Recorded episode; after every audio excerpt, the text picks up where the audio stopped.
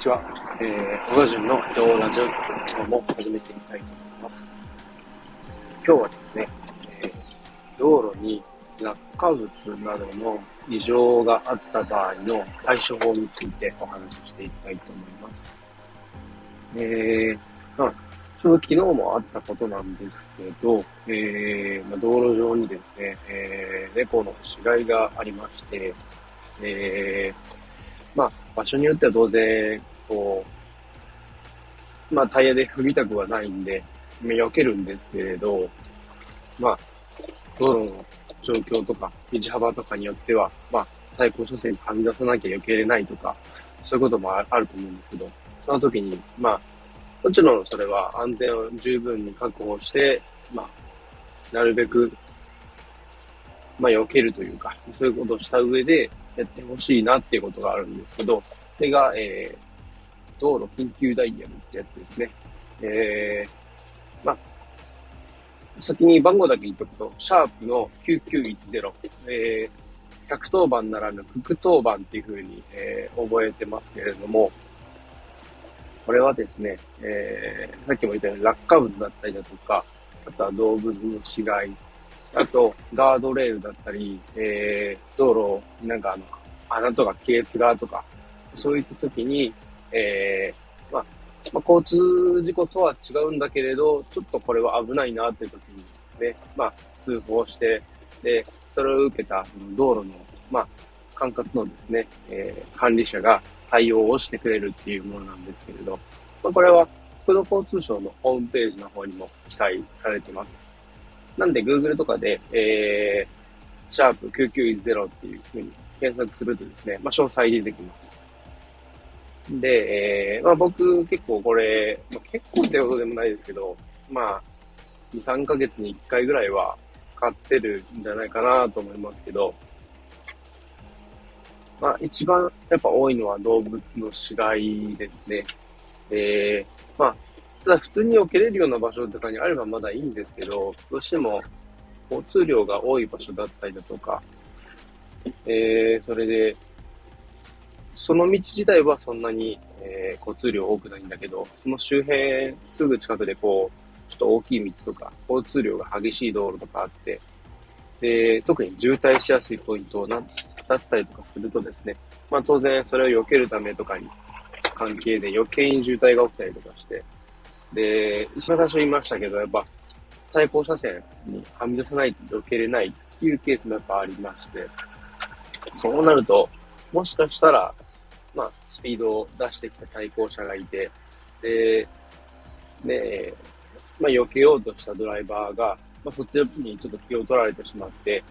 えー、対向車線を走ってくる車を、えー、まあ、見落として、えー、対向車線にはみ出る、えー、まあ、それで接触してしまうなんてケースにもなりかねないので、まあ、当然なるべくこう、ね、えー、管理者の方にですね、えー、連絡して、えー、対応してもらった方がいいわけなんですけれど、まあ、ですね、まあ、当然僕自身、こう、動物の死骸なんか見るとですね、ちょっと嫌なものを見てしまったなっていう気持ちにもなりますし、えー、やっぱり少しでもですね、あの、こう、なんていうんですか、えー、原型とどめてるうちにですね、えー、あの、まあ、勝利と言いますか、こう、なんとか動物、特に動物の死骸なんかそうですけど、なんとかしてほしいなーってところですね。あまりにひどいと本当に、おそらく何回もこう、道路が、あ車が通ったんであろうっていうような、ちょっと原型わかんなくなっちゃってるケースもありまして、ま、ちょっとそれ見てると、なんともうちょっと心が痛むっていうのもありますし、まあ、一番はやっぱ、道路のこう、安全ですか。状況的に見て安全であるかどうかってやっぱ大事ですし、それによって渋滞してしまうと、また再度その道を通った時にまだちょっと渋滞してるとか、それによって自分自身遅れが発生してしまってっていうのもありますし、まあ、そうやって何かしないことによって他の人の役にも立てるので、やっぱ、そういうのを知っておくだけでも結構変わってくるんじゃないかなと思います。あとですね、えーまあ、通報する際、まあ、当然電話使うんで、えー、まあ、電話する際は、えー、車を一旦止めるか、もしくはハンズフリーとかでですね、えー、通報するようにしてください。あとで、そのまま手に持って、えー、電話しながら運転となると、当然、えー、違反になってしまうので、そこだけ気をつけてください。無理に通報する必要はないので、まあ、通報する余裕があれば、えー、全然大丈夫ですね。で、まあ、もし通報する場合はですね、えー、まあ、こう、より具体的に、こう、電話で場所を伝えてあげると、こう、迅速にこう、向こうも把握ができて、対応早くできるっていう風なんで、なるべくですね、まあ、どこどこ通りとか、まあ、南号線とかってあるあると思うんですけど、県道とか国道とか、もしくは、えー、信号の交差点ですか。交差点の名前ですね。よく、なんとか通り2とか、なんとか町とか、東なんとか寺とか、なんかそういう町名とか地名みたいなやつが、大体の交差点のとこにですね、信号機の、えー、すぐ横とかに、えー、ついてて、漢字難しい字であっても、下にあのローマ字とか入ってるんで、そういうので、すぐ、えー、確認できると思います。まあ、そういうところで、まあ、どこどこの交差点から東に何メートルとかですね、え、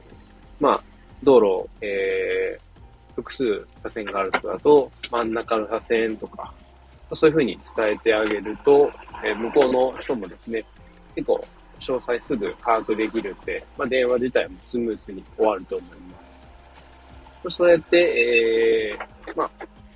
できる限りでいいので、えー、まあ、道路ですね、まあ、安全に走れるように、こう、管理者側の人たちも動いてくれてるんで、そうやって協力できたら、えー、もっともっと、えー、スムーズに、えー、みんな運転できるんじゃないかな思います。えー、道路の、えー、異常を見つけた場合は、シャープ990、格闘版っていう風で、えー、覚えておいてください。ここまで聞いてくださってありがとうございました。では、皆さん今日もご安全に。